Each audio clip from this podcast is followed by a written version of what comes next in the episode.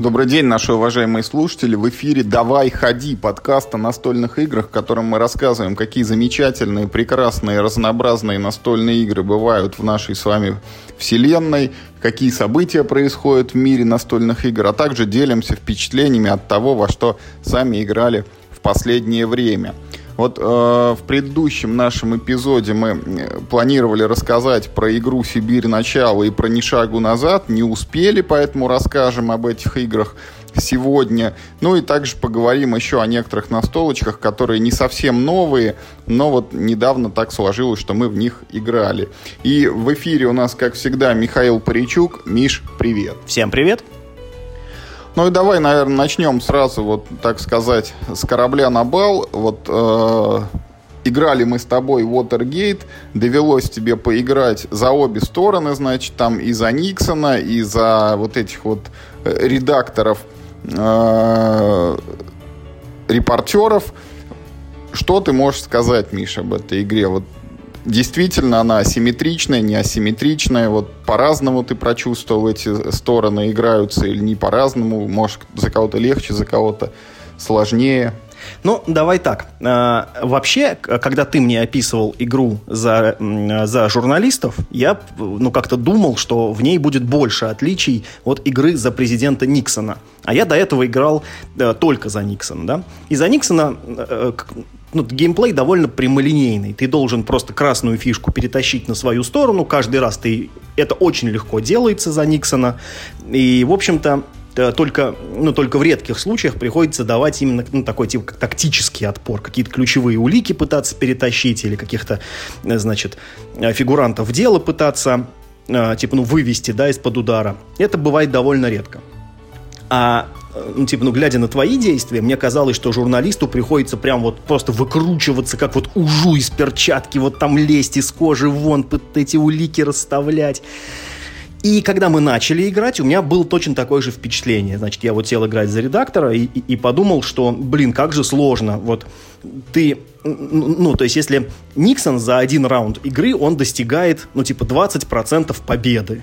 А, ну, типа, ну, вот редактор за один раунд – ну вот он достигает, э, э, это очень трудно измерить, сколько процентов победы вот ты можешь достичь за один раунд, потому что вот ты как бы во все стороны одновременно развиваешься, и моментально это нельзя оценить. И поэтому первые три раунда я, я был уверен в том, что я проиграю. То есть, ну, у меня растут эти, эти цепочки улик, э, у меня появляются какие-то отдельные портреты вот, вот этих людей на поле. Но в итоге э, я могу сказать, что я победил, да, за редактора. И вот ну, ну, Юра тогда, значит, ну, рассказывал, что он воспринял победу за редактора как просто событие какое-то. Я могу сказать, что нет, за редактора побеждать не сложнее, чем за Никсона. Просто это не так, ну, вот как его прогресс не так хорошо ощутим. А, вот, то есть, ну, вот мое отличие от стратегии Юры было в том, что я сначала наклеил как можно больше портретов на доску, а уже к ним старался вести улики. Юра обычно делал наоборот. Он как можно больше выкладывал улик, а потом под них пытался найти портреты. А, ну, не знаю, может быть, прав я, может быть, а мне, может быть, просто повезло в этот раз. Но, тем не менее, я вот, э, ну, вот теперь, поиграв и за ту, и за другую сторону, я могу сказать, что это все еще очень хорошая дуэльная игра с легкими очень правилами, где э, победа достигается, ну, может быть, Никсону немного попроще, потому что, ну, ну просто как бы, ну, стратегия понятнее, да, более прямолинейная. Но за редактора тоже не надо бояться садиться, вполне нормально за него можно играть, и правила не так уж сильно отличаются от правил Никсона. А, я все еще считаю Watergate прекрасной игрой, будем в нее играть еще. Вот могу добавить только, что раньше я ну, вообще не так. Я вот сегодня первый раз сел играть за президента в этом Watergate, и у меня появилось ощущение, вот мы годика два назад играли в в такую маленькую карточную игру, где один игрок там за сыщика, другой за преступника. Вот преступник убегает, сыщик его ловит. А вот когда ты играешь за преступника, э, не так, когда ты играешь за сыщика, тебе кажется, блин, преступник может быть где угодно, как ему легко убежать. А когда ты садишься за преступника, ты понимаешь, что ты вот, кажется, шаг лево, шаг вправо, и тебя поймают. Так и тут. Будучи редактором, мне казалось, что президенту победить очень легко. Вот сейчас я сам сел и тут же проиграл. Вот я могу только сделать вывод, что, видимо, Watergate на самом деле не такая сложная игра ни за редактора, ни за Никсона. Это я просто в нее играть не умею, и надо вот еще как следует посидеть и научиться. Она по-прежнему мне нравится, и обязательно будем играть еще. А еще мы сыграли в Санктум сегодня. Вот мы про него уже в подкасте рассказывали, но для меня была это первая партия, поэтому я немножечко расскажу своих впечатлений. Вот самое главное, что в целом для меня Санктум показался похожим на Warcraft, World of Warcraft The Board Game, такой старенький, уже 2007 или 2008 года гроб от Fantasy Flight Games, где мы героями бегали по огромной карте Азерота, и занимались в основном тем, что сражаемся. Вот тут процесс, он похож, только что огромную карту выкинули, оставили такой как бы трек, по которому фигурки героев перемещаются. Там ты находишь монстров, они к тебе прилипают, как бы агрятся на тебя, и потом ты с ними бьешься. Вот принцип сражений, он похож, что в Warcraft мы кидали горсть кубов и потом начинали их там своими умениями модифицировать, там плюс один, минус один, чтобы нов- нужные циферки на них накрутить. Вот. Так и тут мы тоже кидаем горсть кубов и потом начинаем своими умениями модифицировать выброшенные результаты, чтобы там со- собрать нужную комбинацию. Там каждый монстр это вот там определенными циферками сносится.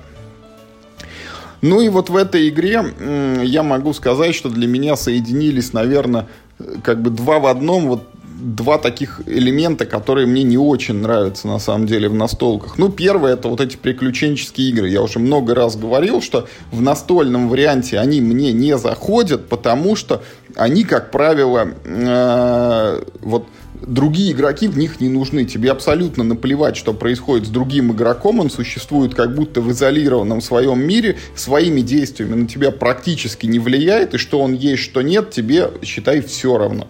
Вот в Санктуме это так и есть. Вот да, когда мы вот забираем себе монстров для сражений, мы берем их типа с общего рынка, но это вот не бог весть какое влияние оказывает там на всех игроков.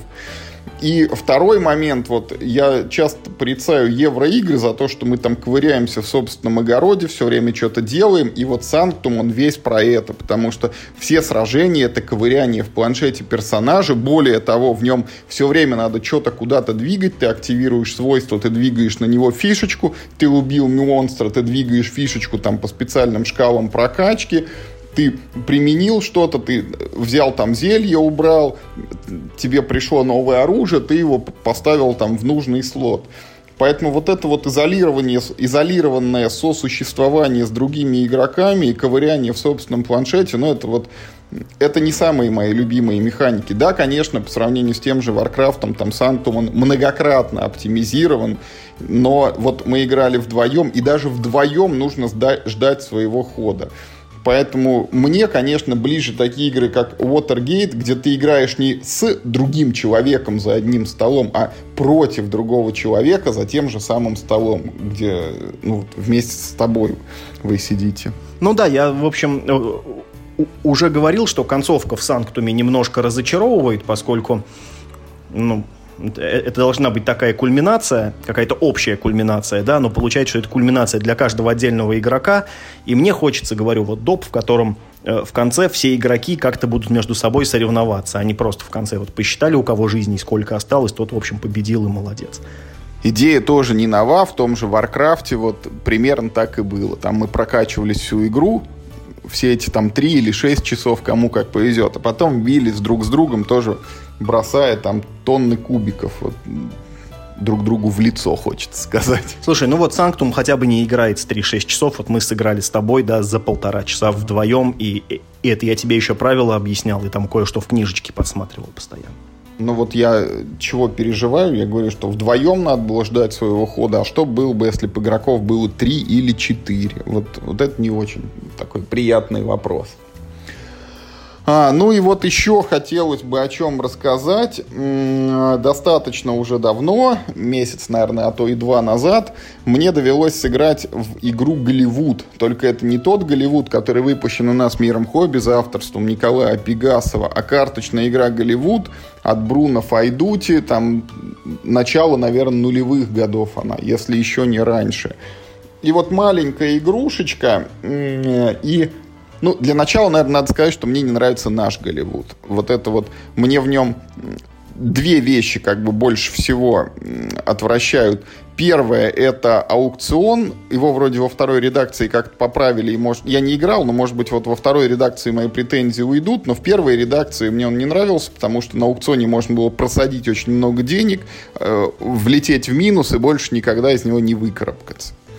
И второй элемент – это то, как вот собираются фильмы, когда у тебя должна быть там обязательно карточка режиссера, обязательно карточка сценария, желательно карты актеров. И если тебе чуть-чуть не повезло с картами, то ты тоже пролетаешь. То есть это вот э, с одной стороны, когда ты карты собираешь, там не хватает значимых решений, а в аукционе наоборот с ними вот борщ, ты можешь такое решение совершить, что э, вгонишь себя в огромные минусы.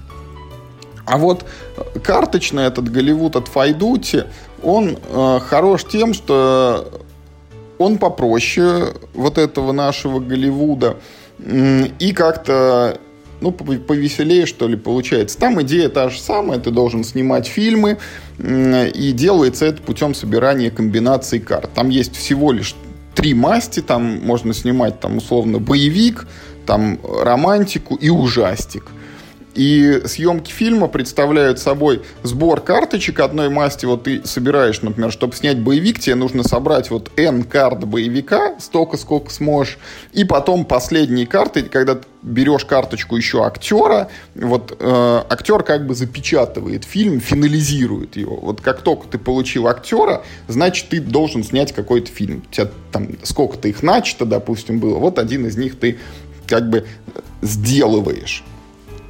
И строится игра на весьма таком оригинальном методе выбора этих карт. А, там в начале хода они выкладываются в 4, по-моему, ряда, в каждом ряду по 3 карточки. И дальше у тебя есть такие, ну, фишечки твои, жетончики, которыми ты можешь сказать, я хочу вот выбрать эту карту, положив на нее свой жетон. Но класть ты ее можешь только на самую первую карту в ряду. И вот э, ты, например, положил ее туда, следующий игрок тоже может положить на эту же карту, на первую карту в ряду, и тогда он твой жетон выталкивает на следующую. Вот, соответственно, если там третий кладет, то первые два жетона, они тоже сдвигаются. И вот это такой интересный момент, когда ты как бы вот ты карту выбираешь, но она еще не факт, что твоя, и ты должен всегда думать с оглядкой, что, может быть, тебя ее спихнут на следующую, а может, тебе, наоборот, нужна и следующая, а другие игроки тоже об этом могут догадаться, и тогда ты сам должен класть в тот же самый жетончик, в тот же самый ряд свой жетончик, чтобы сам себя подвинуть. И вот, ну, это все довольно просто, легко воспринимается. Плюс там есть ну, во-первых, вся игра длится 4 раунда, то есть мы как бы аккордами эти фильмы снимаем, и э, есть там спецприемы, там раз за игру можно взять типа паузу, пропустить ход, и один раз можно два жетона подряд выложить, чтобы типа сделать рывок, там их выхватить какую-то новую карточку. И вот я не скажу, что это как-то там супер круто, там прорыв и так далее, но это очень приятно, и если вам, например, хотелось бы поиграть в игру, ну, про кино, то вот такой вариант есть, и по сравнению, повторюсь, с нашим Голливудом, этот мне почему-то нравится больше. Хотя в нашем, конечно, были более прикольные иллюстрации, вот эти шаржи на актеров там узнаваемые и так далее. А вот в этом файдутевском Голливуде есть какая-то привязка к реальной жизни или там типа все выдумано? Там есть какие-то актеры, но я подозреваю, так как он делался в начале нулевых, это, наверное, актеры там 70-х, 80-х, которые я их либо не опознаю, либо если они там, ну, не совсем оригинальные, я не опознаю, на кого это отсылки сделаны. Слушай, ну осталось нам с тобой для коллекции поиграть э, это в, значит, в Голливуд э, от Рейнера Кница. Правда, ты говоришь, что не любишь аукционы, а Голливуд от Рейнера Кница это игра чисто про аукционы. Но вот э, если чисто, значит, э, то есть, ну, забавно же, да, получается, есть Голливуд Dreammaker от, от Рейнера Кница, э, Голливуд Card Game от Файдути и, э, значит, э, просто Голливуд от мира хобби, да, от Николая Пегасова. Э, и, и поэтому, если ты пишешь в борт геймги по слову Голливуд, они там, значит, все три вываливаются. Вот у, у Рейнер Кницевской самая высокая оценка. Она должна из всех трех быть самой лучшей. ну, если их всего три, да, то можно говорить, Нет, что игра, игра занимает, типа, на пьедестале почета, вот, ну, там, первое, второе, либо третье место. Нет, нет, нет, их больше. Их тут вылезает штук, наверное, блин, 50 игр со словом Голливуд в названии. Но Т- я имею тогда, в виду, что из этих... Тогда я не вижу причин играть в Голливуд от Райнера Кница. Если бы это была там типа вот последняя, вот же во все игры в мире Голливуда мы бы сыграли, а если их там 50, то смысл там выделять ее одну, тем более... Если Потому что это, Рейнер Кница, и она лучше. Я лучше в Battle Line от Рейнера Кница поиграю. Он тоже прекрасен. А я всегда хотел вот в Голливуд именно от Рейнера Кница. Более того, когда ты, значит, ну, выложил фотографию, такой, типа, вот мы играем в Голливуд, да, в Твиттере, я думаю, о, блин, круто, я подумал, что вы играете в Голливуд Кницы. Я вообще забыл, что, э, что Файдути тоже выпускал такую игру. О, боже. Ты, ты забыл, что бывают и другие Голливуды. Да. Ну, вот с Голливудом, в общем-то, все. И мы переходим теперь к следующей игре. А, а это будет это будет отечественная разработка под названием «Сибирь. Начало. Игра колонизации Сибири в 17 веке». Вот я даже не знаю, Миш, с чего начать, рассказывая об этой игре. Вот с того, что типа бывают игры интересные или образовательные, или с того, что ну вот наши отечественные как бы разработчики, они уже приблизились как бы максимально к тому, чтобы делать игры с крутыми компонентами, не уступающими мировому уровню, но все еще испытывают проблемы с тем, чтобы игра увлекала, оказывалась интересной и вызывала вот это вот самое главное желание, ну, играть в нее снова и снова, когда ты ее раскинул. А, не знаю, в общем, когда я только эту Сибирь увидел, Первая мысль, конечно же, ребят, это какой-то новый каркасон, потому что она визуально очень на него похожа. Там такие человечки есть разноцветные, типа комплект у каждого игрока. И квадратные такие жетончики, из которых мы собираем, ну, типа игровое поле, вот примерно как в каркасоне это происходит. На деле оказалось э, принцип совершенно другой. Каркасоном там и не пахнет, просто компоненты похожие. Игра заключается в следующем. Вот э, у нас изначально есть там такой небольшой кусочек игрового поля, от которого мы будем расти вширь, вправо, там, исследуя эту Сибирь, так называемую. Вот на старте мы на это поле выставляем своих человечков, и потом каждый ход рядом с каждым человечком появляются новые элементы этого поля. Ты прям берешь вот этот тайлик квадратный, картонный, и подкладываешь его к своему человечку. Потом эти люди твои могут ходить, ходят они по принципу шахматной ладьи, там вверх-вниз, влево-вправо на любое количество клеток. Свои фигурки можно перепрыгивать, чужие блокируют те движения. И, в общем, куда бы ты ни наступил, следующий ход, рядом выкладываются тоже новые тайлики. Причем их может быть от одного до трех. Ну, то есть не только справа, но и там и сверху, и снизу. И вот э, первая как бы часть игры заключается в том, что мы вот таким образом, ну как бы открываем типа и формируем игровое поле. А вторая сущностная часть этой игры заключается в том, что мы бегаем по этому полю и пытаемся, значит, выставить своих человечков там на некие вот клеточки, чтобы выполнить задание. Задание тебе прилетает в конце каждого хода, на нем написано, что ты, например, должен там найти охотника там и какую-то эту зверя, там, лису, например, какую-нибудь, или ласку кто там, или бурундуки там какие-то живут. И вот у тебя должен один человек стоять на охотнике, другой стоять на этой ласке, и ты тогда выполняешь задание, оно тебе приносит очки. Но э, если вот охотника ты вот сразу видишь, он на игровом поле нарисован, ласку еще надо поискать. Тебе надо найти тайлик, где нарисованы следы, потратить свой ход, чтобы перевернуть его, и там может быть и ничего, а может быть и зверек, который нужен тебе в целях заданий. Ну и вот у тебя человечков всего 5, задания требуют там от двух до пяти людей, то есть иногда ты можешь вот только ласку и охотника, иногда тебе всех пятерых надо расставить на ключевые точки.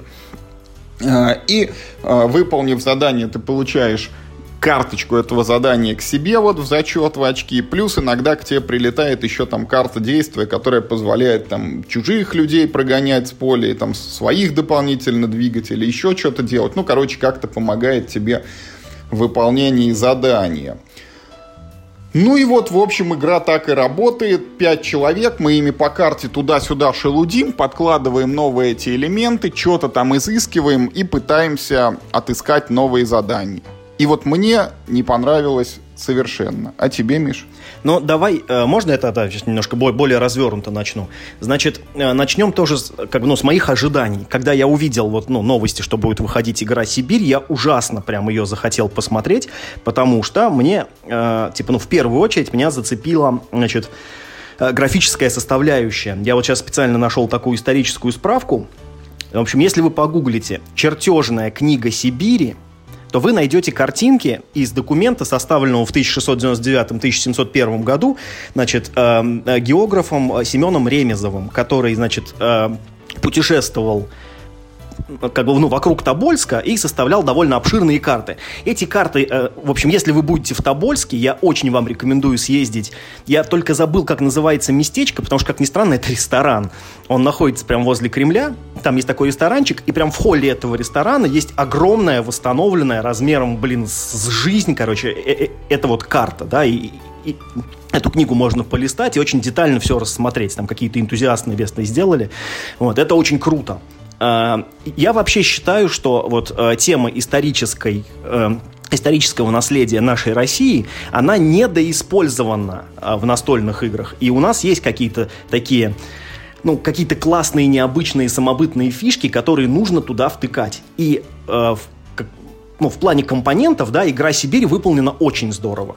Там очень все круто сделано стилистически, много какого-то вот этого, ну, назовем это лора, да, исторических каких-то э, названий разных, э, не знаю, там, должностей, каких-то предметов. И это все в книге э, правил тоже очень подробно описано. Картинки круто стилизованы, как будто взяты прямо вот из этой, значит, ремезовской книги, чертежной книги Сибири. На столе смотрится очень здорово. Там есть деревянные миплы, они тоже крутые, они большие, из хорошего дерева, с хорошей покраской. Там в правилах, значит, э, выражают благодарность э, Семену Корженкову, да, лидеру, ну, ну, ну создателю и директору э, издательства «Экономикус». Федору Корженкову, пардон. Пардон, да. Значит, э, и я думаю, что как раз, может быть, он помогал им с компонентами, потому что там прям, ну, ну прям все хорошо. Там есть пластиковый ложемент, причем вот, ну, типа с дыркой для пальца, да, чтобы карты удобно было вытаскивать. Карта сделана нормально. Картон, ну, как бы, опять же, типа, ну, не блестящий, но вполне приличный. Она, ну, то есть, по качеству она прям вообще ок. А дальше начинаются проблемы. То есть геймплей плохой прям очень. А это, ну... Когда... Он оригинальный. Да, Э, да, с этим, с этим не поспоришь. Действительно, очень тяжело придумать какую-то аналогию, потому что по форм-фактору это напоминает старую игру э, Викинги, где ты выстраивал такие длинные цепочки островов, а на них своих миплов ставил цветных, и они по-разному приносили тебе очки. Желтые миплы там так приносили, синие сяк. Вот внешне очень похоже, да? Но по механике совсем другое. Э, ну, типа, да, не, по механике как будто похоже на каркасон, как-то с помесь «Эй, это моя рыба», но, в общем, да, в итоге это какая-то очень самобытная механика, нет вопросов, к этому нет вопросов. Другое дело, что самобытность, это, к сожалению, этого недостаточно. Проблема игры масса. Например, э, самая очевидная проблема – это масштабируемость игры. Э, значит, э, там можно играть от двух до четырех игроков, и игра никак не масштабируется. Что приводит к тому, что при, значит, при игре вдвоем у вас на поле, кажется, 8, э, нет, наверное, 10, наверное, фишек, а при игре в четвером у вас 20 фишек. И это просто ужасно, потому что в четвером играть ну, невозможно совершенно. Все маневры э, сдавлены. Ну, это как представьте, что вот если бы, например, в шахматы можно было бы сыграть в четвером, но только доска оставалась бы той же самой. А два дополнительных игрока тоже получали бы, значит, да, по набору из 16 фигур. Только вот вы там, вот, вы вот типа там все вот их напихиваете на шахматную доску, и, и потом вот у вас там две свободные клеточки остаются, и вы вот в них начинаете вот в шахматы играть, знаете. И пока вот у вас там фишек, ну, ну типа, ну вот это, это не поубиваете друг у друга, вот вам ходить некуда. Вот э, это именно да, так. По последнему игроку у нас было немного грустно, потому что все, все время пути все были заняты, и только, я не знаю, там, может быть, ближе к какому-то десятому ходу он там смог прорваться половиной своих этих людей. Их, кстати, в игре называют ватажники, ну вот куда-то на оперативный простор. Да, в общем, э, это как бы только первая, да, проблема э, с игрой. Вторая совершенно очевидная проблема в механике выполнения заданий. Вы получаете победные очки, ну, как Юра сказал, за выполнение миссий. По-моему, больше вообще нет э, ни за что. И для этого вам нужно на некоторых ключевых точках расположить, значит, этих самых своих ватажников. Э, так вот, есть задания, э, для которых вот эта вот ключевая точка только одна. И она как бы, ну, ну вот она расположена на оборотной стороне гекса, и она просто кому-то случайно достается. Ну, вот, кто-то сделал ход, да, вот раскопал в этом месте карты, и фигак, и выкопал нам этот священный Грааль, как в героях. И он может всю игру стоять на этой клетке и никому не давать выполнить задание, вот, ну, включает в себя этот элемент. Ну, ты типа должен найти карточку события, чтобы тебе повезло прогнать его и там успеть прибежать сам, и может тогда ты выполнишься. Или ты должен брать миссии, которые не включают в себя этот ключевой элемент. Но в любом случае само по себе наличие вот этой проблемы, понимаете, то есть, да, как есть проблема, типа, как бы, ну, типа, и и к ней есть решение. Вот совершенно непонятно, почему было не сделать две таких клетки, да, чтобы эта проблема ну, хотя бы уменьшилась. Может, ты не нашел вторую? Нет, понимаешь, там написано, сколько каких тайлов у тебя есть. И там четко написано, что вот какой-то там типа посадник, по-моему, один, и кто-то там еще, он, вот, вот он типа тоже один. Это вот два священных Грааля, которые кто найдет, тот правит миром. Это вот два кольца всевластия. Вот. Это тоже ужасная механика.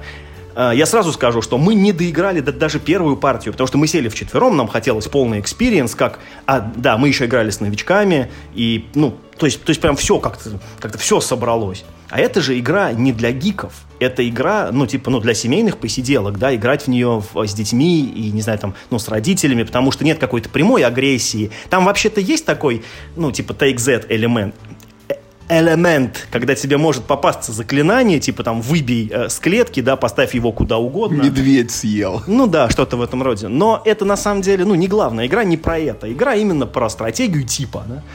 Но проблема с этой игрой заключается в том, что про нее интересно разговаривать. Ну, ну вот типа, и, интересно найти вот эту книгу Ремезова, там, да, типа, полистать, узнать вообще, откуда там, типа, что взялось, посмотреть, как причудливо представляли себе земли Сибири в то время, когда вот Ремезов эти карты рисовал, потому что если вы загуглите э, э, эти карты, внимательно их изучите, там полная дичь, ну там типа там тут Сибирь, тут татары, а тут Африка. Ну то есть они, они так рядышком, такие вот типа, знаете.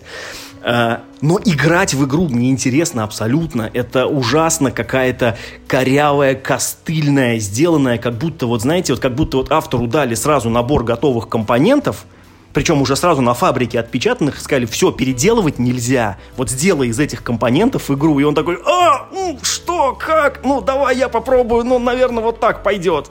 Это, наверное, это, знаешь, это вот есть такой момент, вот я знаю, э, вот есть такая легендарная, значит, история из археологии, когда вот нашли, значит, при раскопках древнеегипетской цивилизации вот эту королевскую игру Ур. И вот там долгим, короче, долгим каким-то анализом пытались установить правила этой игры. Их восстановили.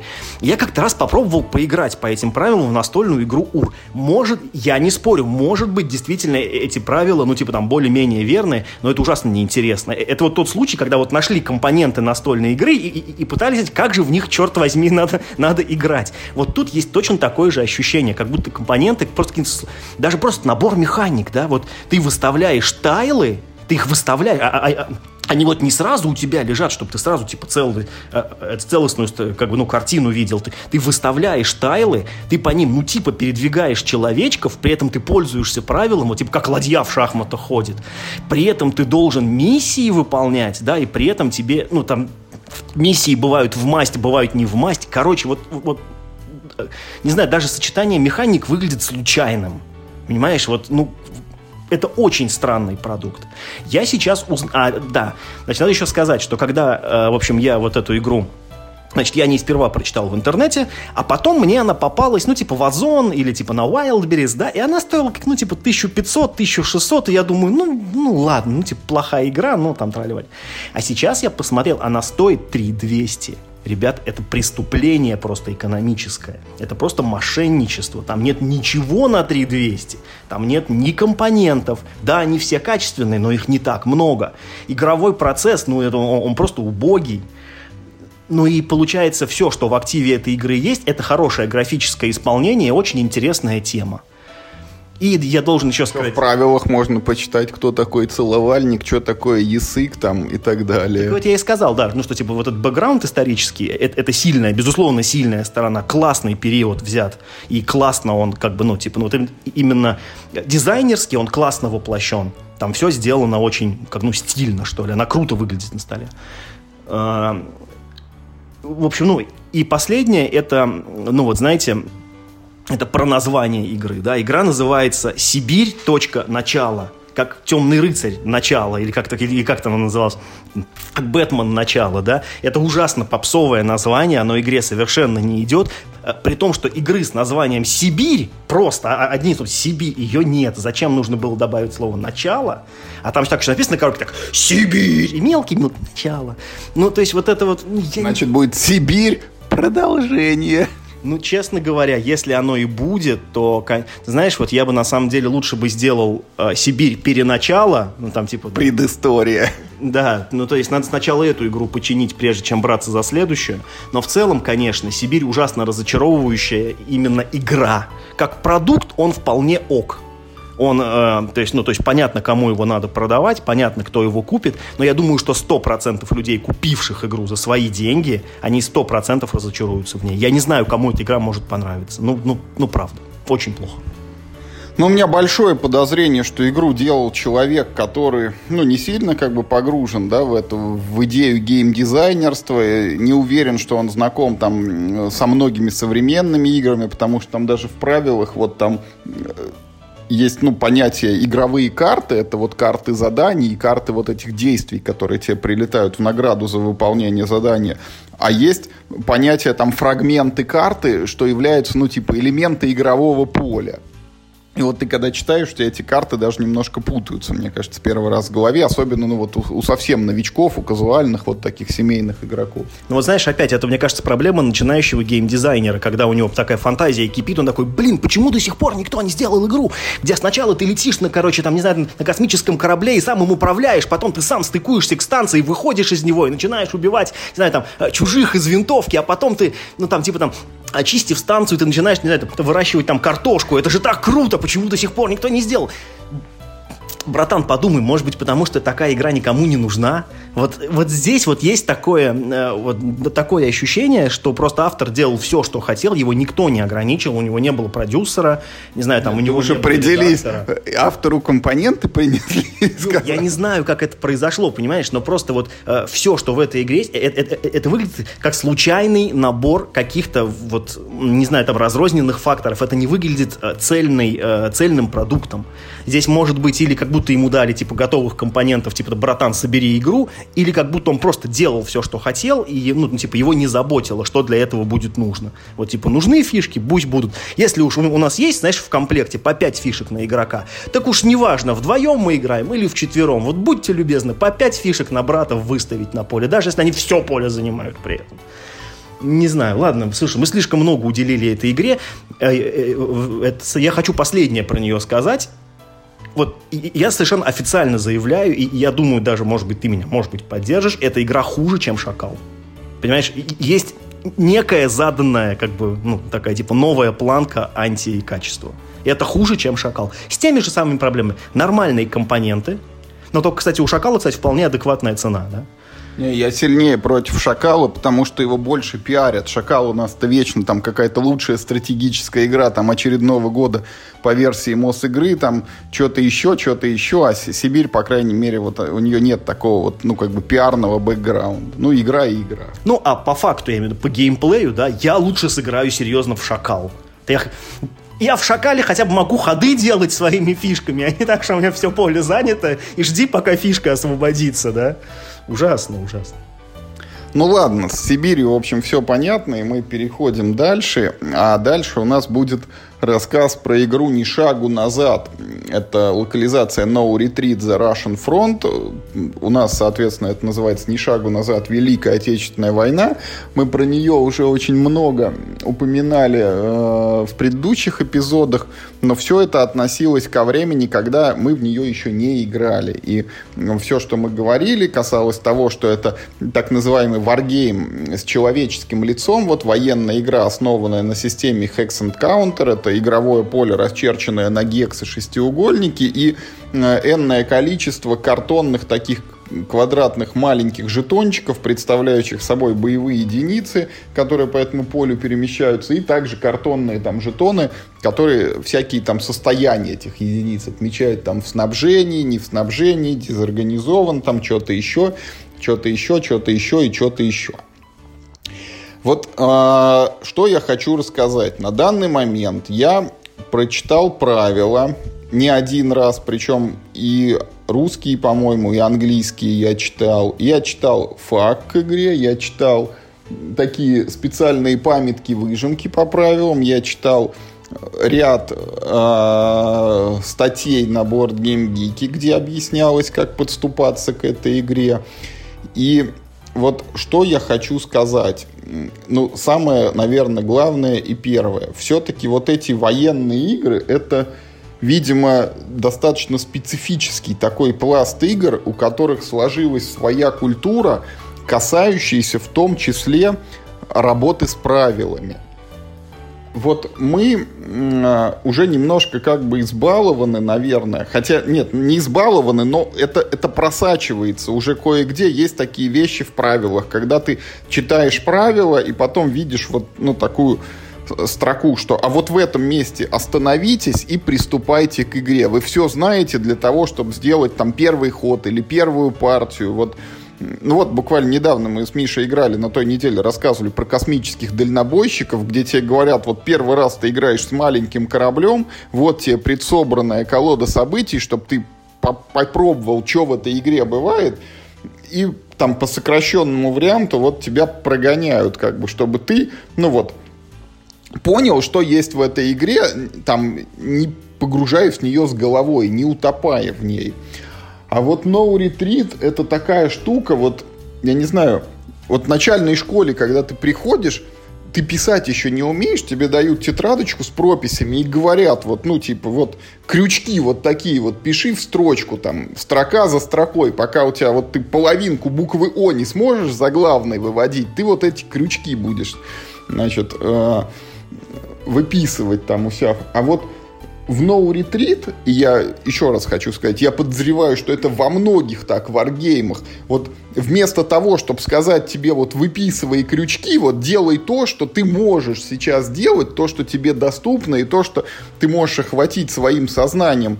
Вместо этого тебе начинают рассказывать, значит, что вот существуют вещества, из которых добываются чернила, в них происходят вот такие-то химические реакции.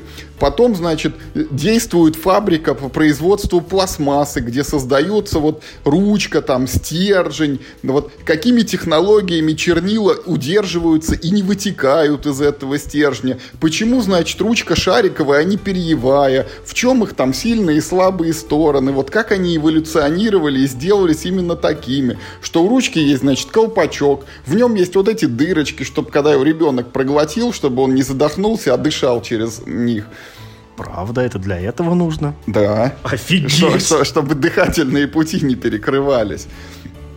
А, и, в общем, вот в результате, ну, тебе потом дают вот бумагу, вот тетрадку, предварительно тоже рассказав вот весь там технический процесс, как вот высаживают дерево, чем его удобряют, потом добывают там целлюлозу или что, и превращают это все в бумагу, вот, железные скрепки, которые используют в этой, там, рассказывают историю, что раньше в тетрадку вкладывали промокашки там еще, вот, и, и потом тебе говорят, а теперь вот, ну, приступай к крючкам.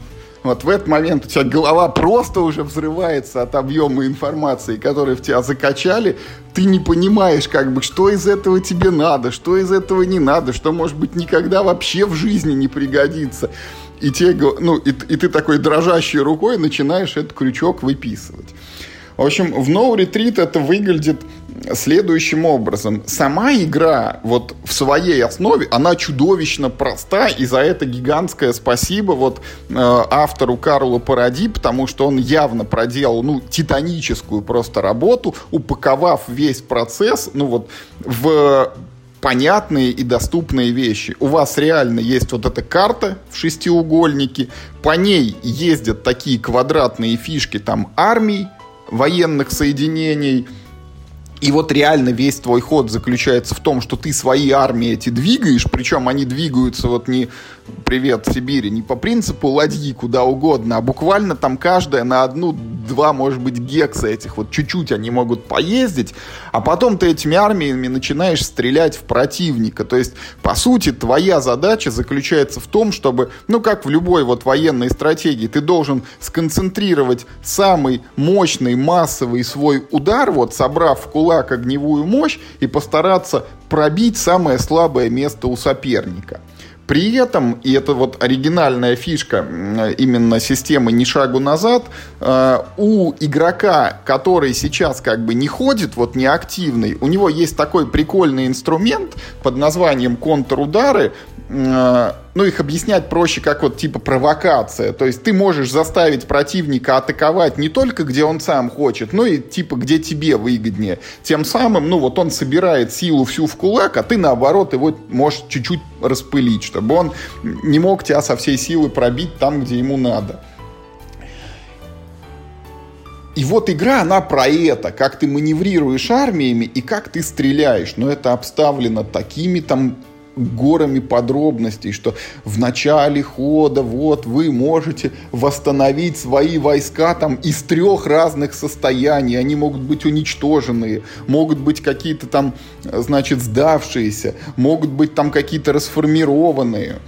Потом у вас там начинается ход с того, что вы можете перемещать их по железной дороге. Это там специальный телепорт такой.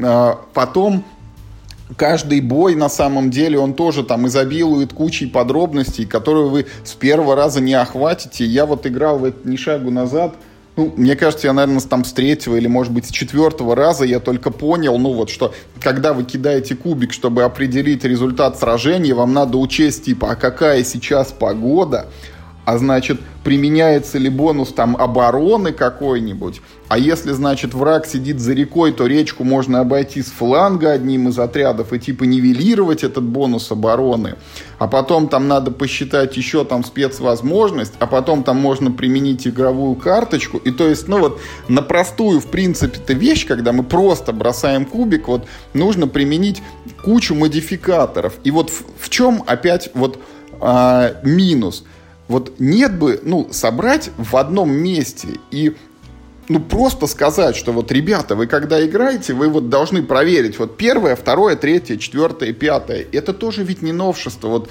я не знаю, там, вспомним Робинзона Круза. Вот по нам мы недавно играли. Там прям на поле вот циферками подписано, что происходит первое, второе, третье, четвертое, пятое, шестое.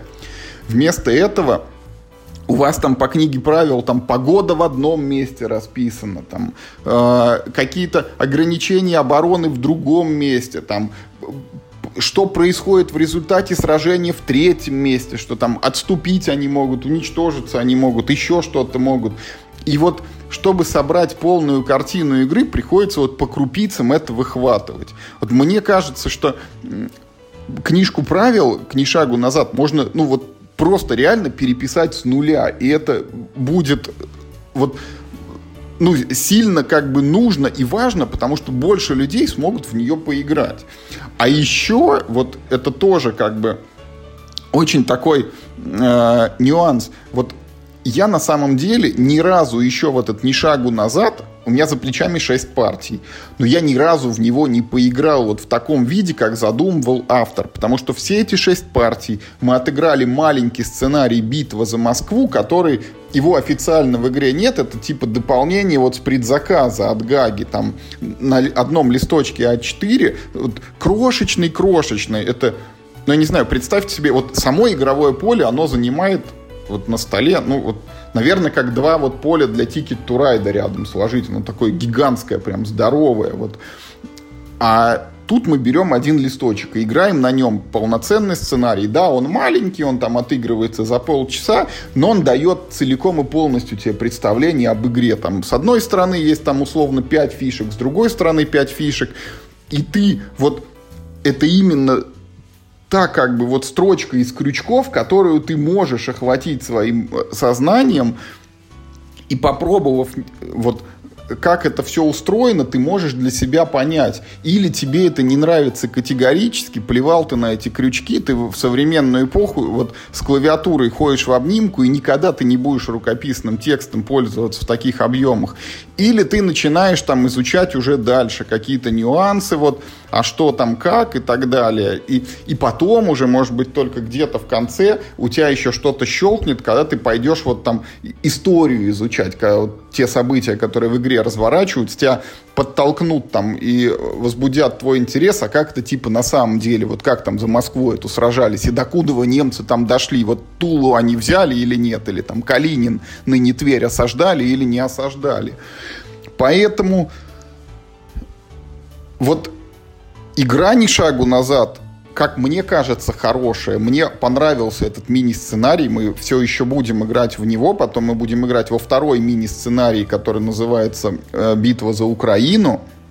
И только потом мы приступим к вот большой полномасштабной игре, где применяется еще куча других правил, вот не только перемещение и боевка, а всякие там подкрепления, там пополнение, там это железная дорога, в полном объеме игровые карты задействуются, и что-то еще, что-то еще, что-то еще, чего я даже, ну, до конца вот пока еще не освоил, не имея практики.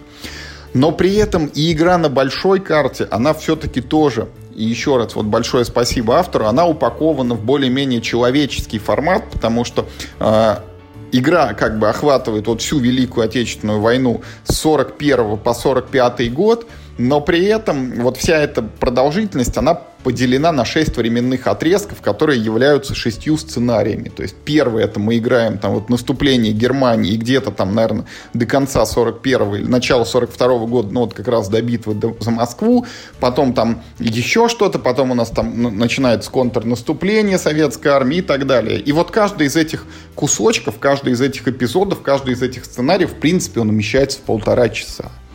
И за это тоже огромное спасибо, потому что это человеческое время на партию. Ну, совсем вот там упоротые товарищи, они могут, конечно, за день отыграть вообще всю войну от начала и до конца, и это займет там, ну, не знаю, до 8, может быть, до 9 часов. Немногим больше, может быть, чем в «Сумерки Империи» играть полным составом.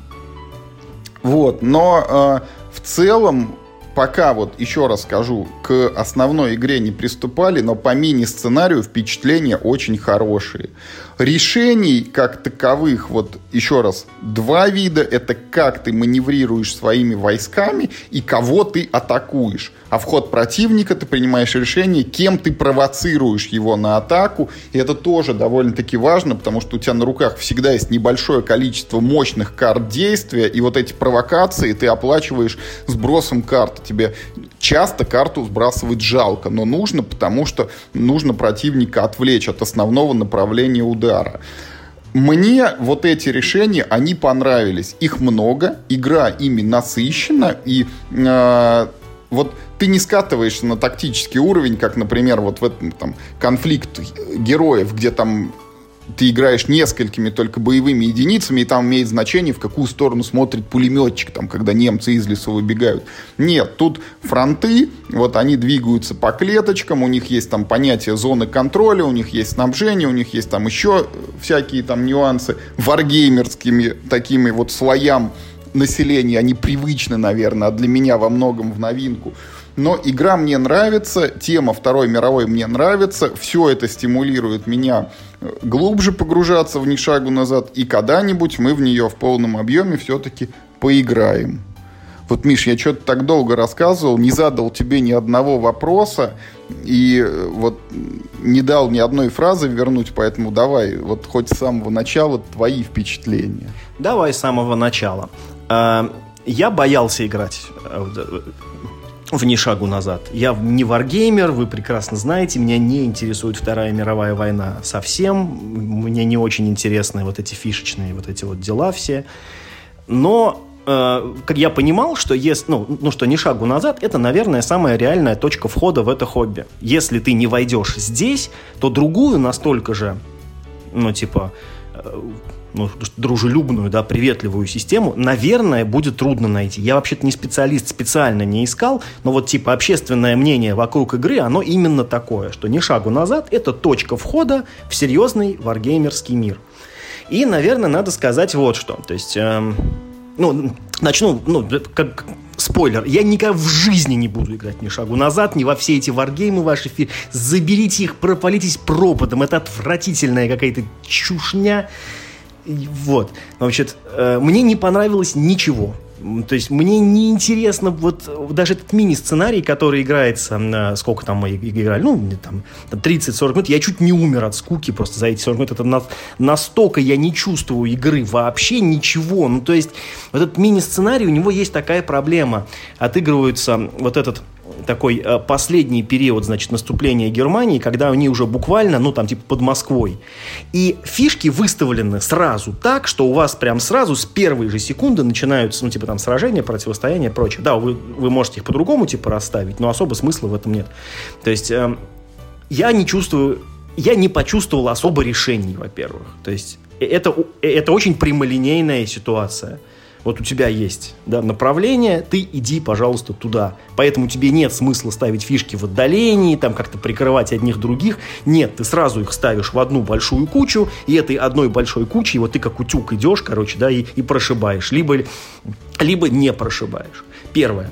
Второе – это влияние случайности. То есть, значит, э, здесь применен классический для варгеймов э, способ разрешения боев, когда каждый бросает D6 и потом по табличке, э, не, не, не каждый, а тот, кто атакует, бросает D6 и по табличке смотрит.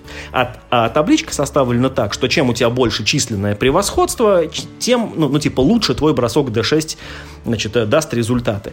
Так вот, в мини, вот смотрите, то есть это, это, наверное, хорошо работает. Вот когда, типа, все ругают какой-нибудь варгейм, за то, что в нем нужно бросать ведро кубиков, ну, типа какой-нибудь, не знаю, там, это MechWarrior или этот самый, или Warhammer тот же самый, там же там же кубики прям бросаются десятками.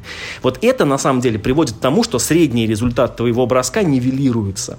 Ты бросил 20 кубиков, ну из них примерно там 10 будет типа хороших, 10 плохих. Здесь ты за партию бросишь один кубик, да, 1 d6 10 раз. То есть вся партия определяется тем, как ты вот 10 раз подготовился к броску кубика d6. В лучшем случае 10, может быть меньше. Что она идет 4 хода. А, и а, а, кто у немцев был главный танкист? Это Гудериан.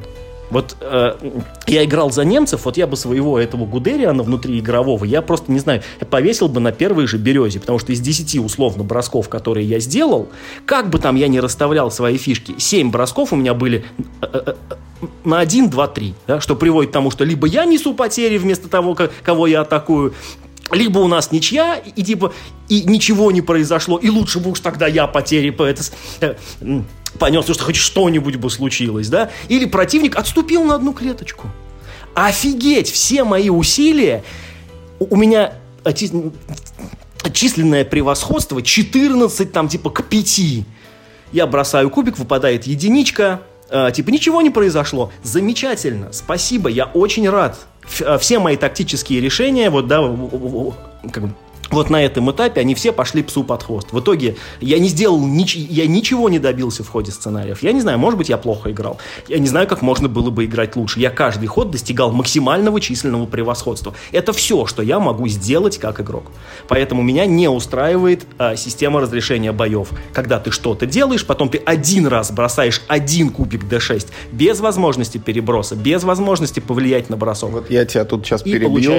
Мы играли один раз это с картами, играли игровыми, она, они как раз дают тебе возможность там иногда это и повлиять, и перебросить, а иногда просто играешь карточку, ну и вот э, типа такой результат атаки. Хорошо, возможно.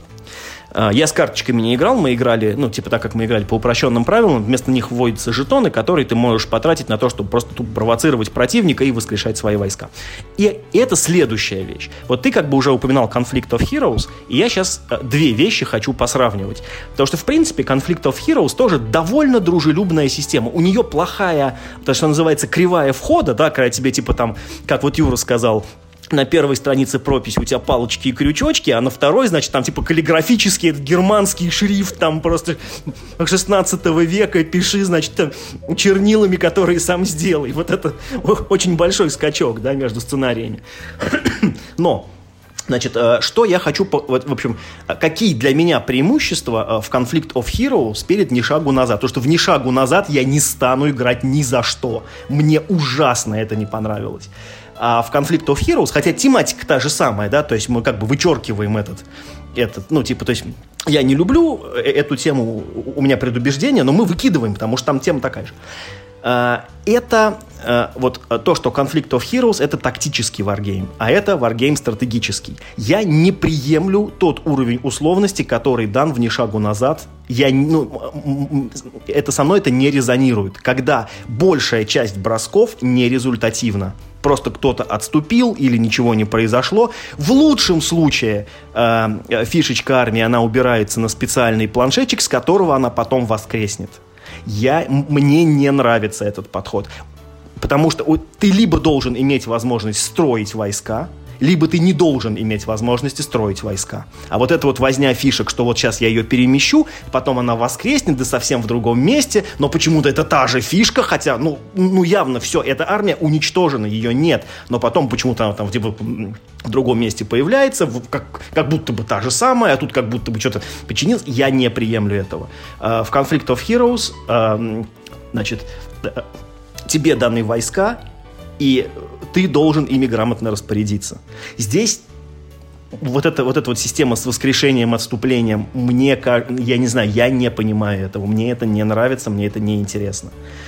И последнее, что в Conflict of Heroes для меня огромное преимущество, это, конечно, внешний вид, потому что, э, как мне кажется, ну, я не знаю, возможно, это из-за того, что Wargamer, э, господи, Wargame это очень нишевый продукт, и у них, ну, типа, ну, особо нет денег на, на, на, на все это, а возможно потому, что это, наоборот, некую такую, типа, элитарность придает и сделано специально, да, это внешний вид варгеймов, он, в общем, ужасен, да, конфликт, о, этот самый, господи, ни шагу назад выглядит отвратительно, ну, как бы давайте. То есть там с качеством контента, там все отлично, толстый картон, полиграфия, шикарно. Я говорю про дизайнерские моменты. Зачем рисовать в варгейме, в котором максимальное количество условностей, натовские значки? Для чего мне знать, как НАТО обозначает танковые войска? Почему я должен, ну, вот если там нарисовать танки, вот танк, нарисуй мне силуэт танка, почему это хуже станет?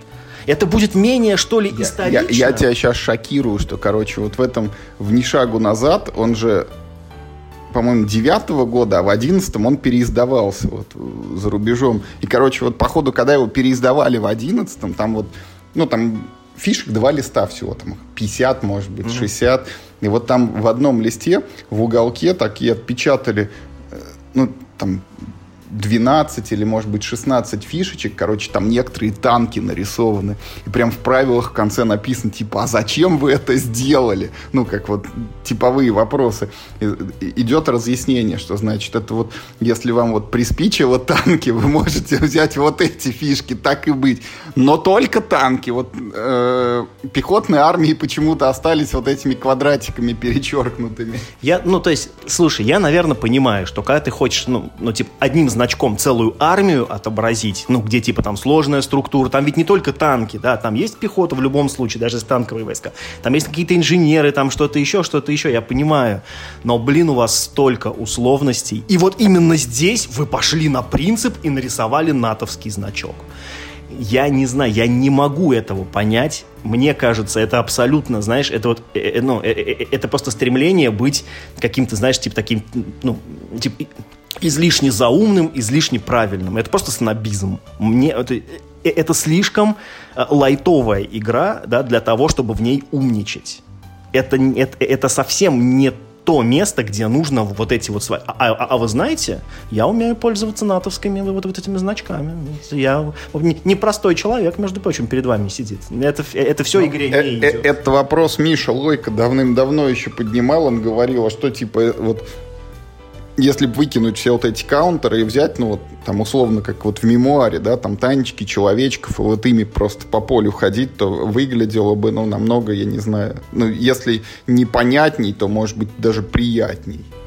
Ну, да, и, как бы, понимаешь, тут я не готов судить, что было причиной, что стало следствием, то ли потому, что, типа, Wargame изначально нишевый продукт, и это и это как дань традиций, то ли теперь, поскольку, ну, типа, так уж повелось, да, вот у нас уже есть деньги нарисовать картинки, но мы все равно делаем так. Не я, в общем, я не знаю. Ну, еще это GMT Games, у них же многие игры. Ну, что вот, GMT в, в очень так, ну вот Dominant Species, ты помнишь, как выглядит?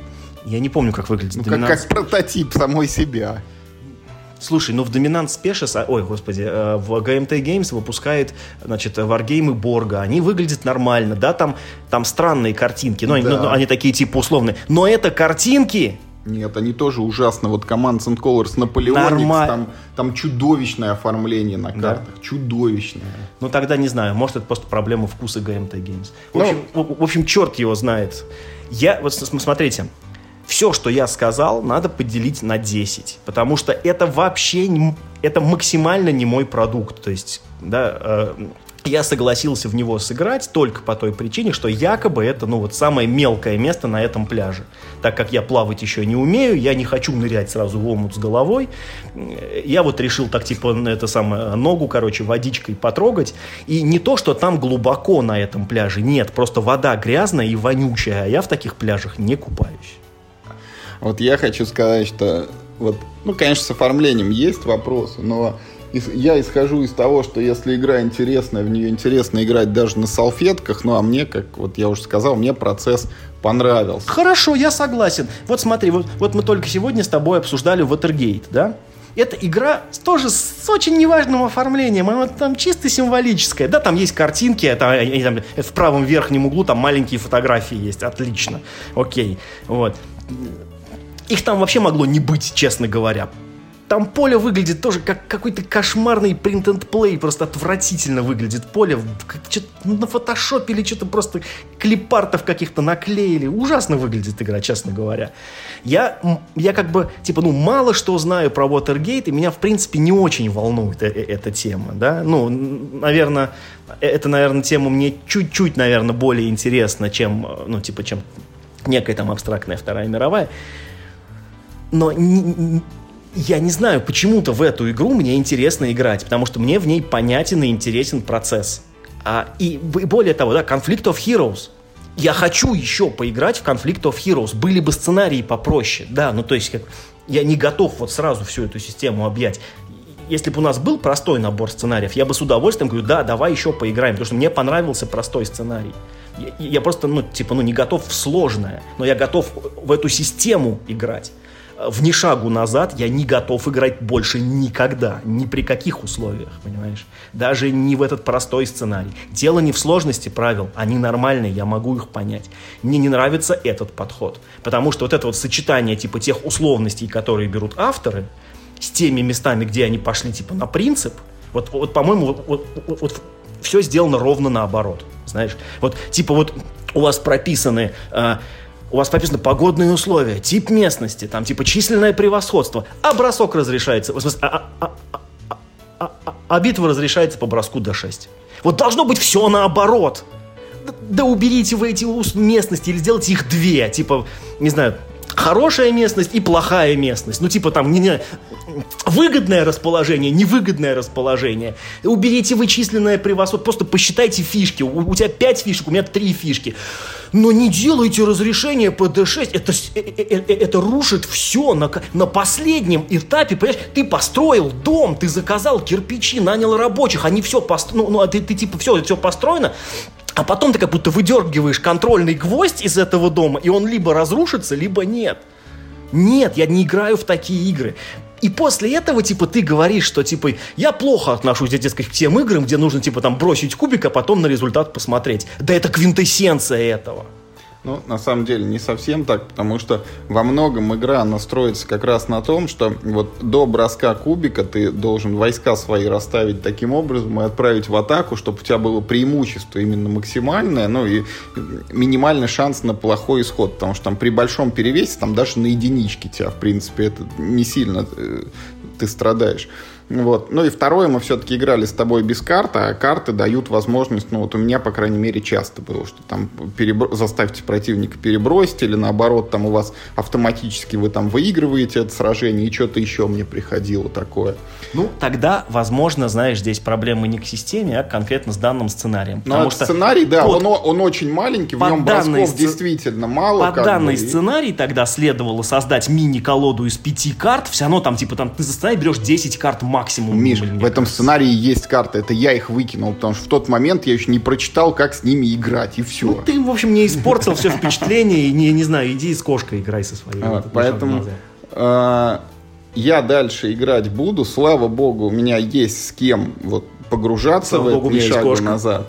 Вот, поэтому обязательно потом еще расскажу я о впечатлениях от полного сценария какого-нибудь.